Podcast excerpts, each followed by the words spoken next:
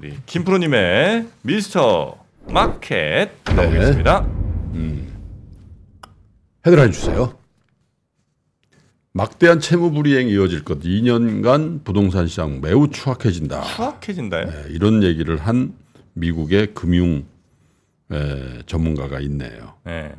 우리가 NYCB 주가가 뭐 계속 떨어진다 그랬는데 아까 제가 아침에 보니까 22%또 빠졌더라고요. 또 음. 예, 그래서 반토막 이상 이제 나버렸는데 예, 뭐한 닷새 만에 반토막 이상 난 거죠. 그리고 이제 예, 신용평가사 피치가 이 은행의 신용 등급을 강등했어요. 음. 그러니까 여기 좀 문제가 있다라고 이제 신용평가 회사들이 에, 공식적으로 이제 반응을 한 거죠. 그래서 이 사태에 대한 에, 이 사태에 대한 에, 얘기들을 어떻게 했는지를 그림으로 하나 좀 정리를 해드릴게요. 물론 이제 제일 권위 있는 그 논평을 누가 할 수밖에 없냐 연준 의장 한국으로 치면 한국은행 총재가 야 이 사태 어떻게 보냐 예. 한번 그림 한번 띄워봐 주세요. 뭐라 그러냐면 중소형 지역은행 상업부동산 노출을 주시하고 있고 수- 이게 수년간 상당한 문제가 될 거다. 그저 얘기는 에, 나쁜 톤으로 얘기한 것도 있고 또 반면은 반면으로 보면은 야 그렇게 크게 지금 막 막 불이 나거나 그러진 않을 거야 이런 뉘앙스도 저기 섞여 있는 거죠. 수년간 음, 수년간 예, 젖어든다. 그 다음에 블랙록의 CIO는 뭐라 하냐면 NYCB와 일본 아우조라 은행이 마지막 아니고 또 터진다. 예, 저런 얘기를 했고 어, 저희 헤드라인의 주인공은 켄터 피츠제랄드라고 저게 이제 채권 중개 회사입니다. 저 사실 저, 저 사람이 억만장자기도 하고 되게 유명한 사람이에요. 그래서 에, 채권 중개 회사의 CEO지만 에, 미국 경제나 미국 금융시장에 대한 논평을 가끔 하는 분인데 막대한 채무 불이행이 이어질 것이고 2년간 부동산 시장 매우 추악해질 것이다. 이렇게 얘기를 했어요. 그럴 만한 게 에, 차트를 하나 보여주시면 이 실제로 빠졌냐? 실제로 굉장히 많이 빠졌습니다. 예, 작년 1월부터 12월까지의 기준 가격의 변화율인데 저건 이제 블룸버그 등의 자료를 동아일보에서 인용한 거예요. 사무실 기준으로 마이너스 25%래. 음. 전국이에요. 저게 샌프란시스코 같은 실리콘밸리 지역만 뿐만 아니라 전국 상업용 부동산의 사무실 25%예요. 주요 지역 한 절반 반토막 난다. 아니 근데 저 25% 중요한 게 뭐냐면 이게 거래가 없다는 거예요.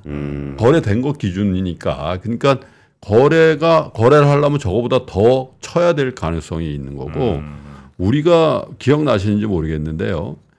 2020년, 2021년도에 우리 그 리서치 증권사 리서치에서 리츠 얘기를 하면서 아 사무실은 잘 모르겠 뭐저 레지던스는 모르겠는데 이거는 괜찮습니다. 하기 때문에 물류 창고입니다. 물류 창고. 음. 그 예. 얘기 기억나시죠? 네네네. 보관 창고 마이너스 11%예요. 아, 예. 거기다 공장 1%, 쇼핑몰은 조금 올랐고 뭐 이런 정도인데 근데 이게 늘 제가 이제 뭐 몇 번 말씀드렸는데 그러면 피치 같은 데선 이 사무실을 비롯한 오피스 빌딩, 이 상업용 건물에 대한 전망을 어떻게 보냐 매우 어둡다는 거예요. 왜? 피치가 뭐라 하냐 사무실 부분의 업무 방식의 변화 등 코로나19 이전의 지속적인 저금리 환경에서 더 큰 불확실성이다. 제가 한 두 번 말씀드렸잖아요. 이건 구조적인 변화이기 때문에 다시 우리 우리 세 명 다 여기 저 회사에 자리가 있잖아요. 예를 들면 네.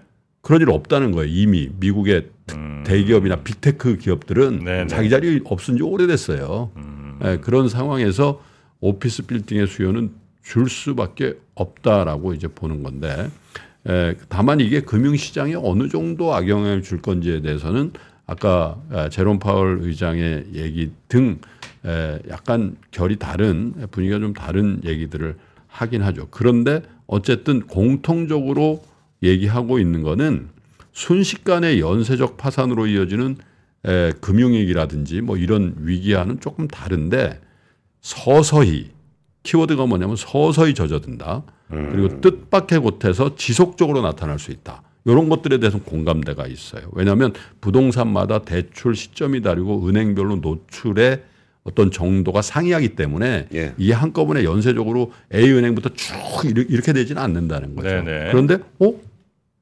저기가 이런 일들이 벌어질 수 있고 음. 그리고 그게 예를 들면 아 뭐 이렇게 조정을 하면 연- 연준에서 조정하고 미국 재무에 조정하면 음. 2024년도 6월까지면 끝 이런 거 아니라는 거예요.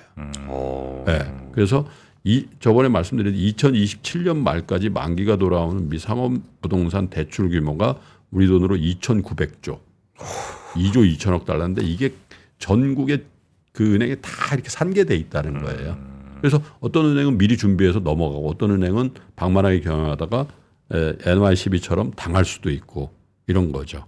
그래서 이제 굉장히 안 좋게 보는 켄터 피츠제랄드의 하워드 루트닉 같은 사람은 앞으로 2년 동안 수백 조 원의 채무 불이행 사태가 발생하는 등 매우 ugly한 모습이 나타날 것이다. 이렇게 얘기를 하는 겁니다.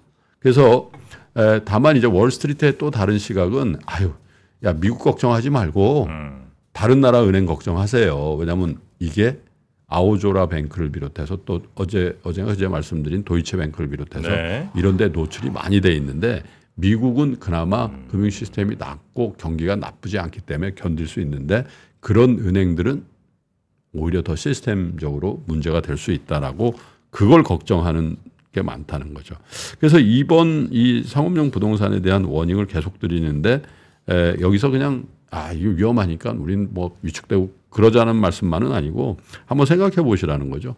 빅테크 기업의 이익이 좋아지는 이유가 음. 비용을 굉장히 효율적으로 컨트롤 한다는 거거든요. 네. 작년에 아마존을 비롯해서 뭐 구글도 마찬가지고 음. 페이스북도 그렇고 메타죠. 거기도 그렇고 엄청난 자- 감원을 했잖아요. 예. 근데 그 감원을 에, 미국이 워낙 노동시장에 유연한 부분도 있습니다만 유연성을 더 고양시키는 환경으로 가는 거예요. 음. 자 보세요. 매일 출근하는 그 자리에 고정 있어요. 네. 그 사람을 감원하는 거하고 눈에 안 보이고 재택하고 이런 사람을 감원하는 거하고 틀립니다.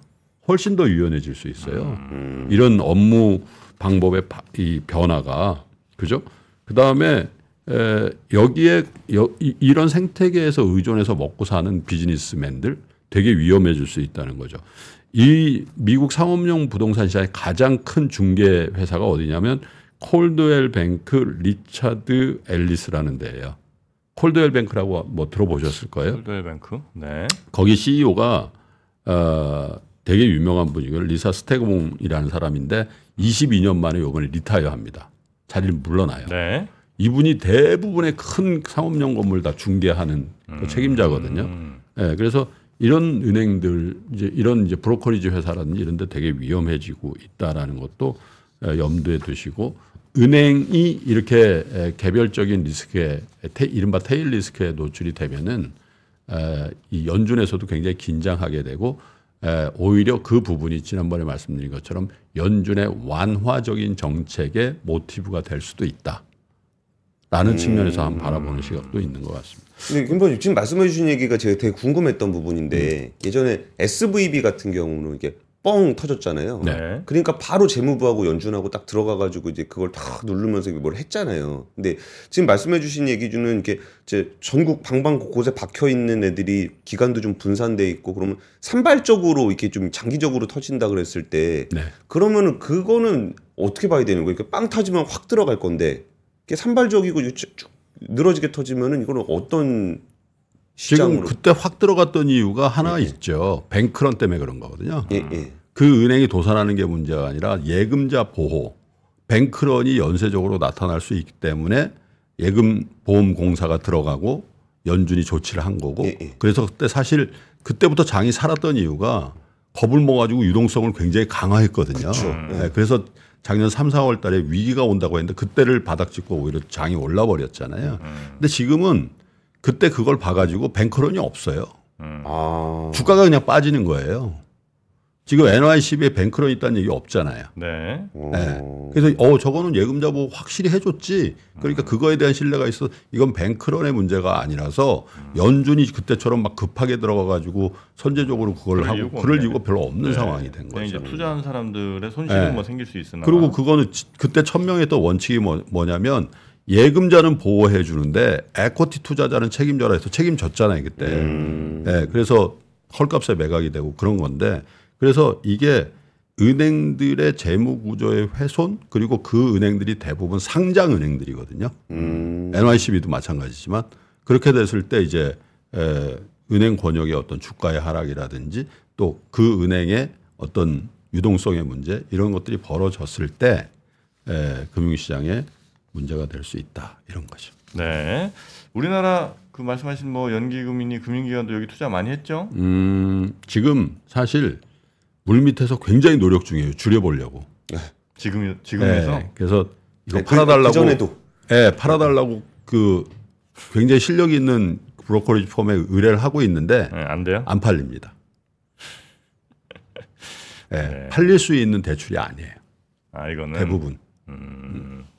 그럼 이제 뭐 가격 계속 떨어지는 거 이렇게 계속 보고 있거나 어글리한 거죠. 어, 눈물에 음. 헐감매각을 하거나 해야 되겠네요. 그렇죠. 요럴 때 잘 사면 괜찮나요 혹시 그러면? 사지 마세요. 아니 뭐 제 살 일이 없는데 예, 요럴 때 이제 또 미국의 상업용 부동산 아니 정프로는 한국에 집이나 사세요. 네, 올해 한번 네. 청약 들어가 봅니다. 아, 미국 빌딩 청약이요? 아니 우리나라. 아, 아, 네, 저도 한번 집 좀 한번 좀 가져봅시다. 음.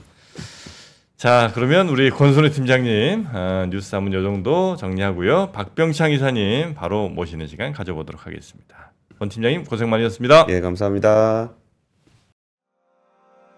장 시작 전부터 종료까지 쏟아지는 수많은 뉴스와 정보들.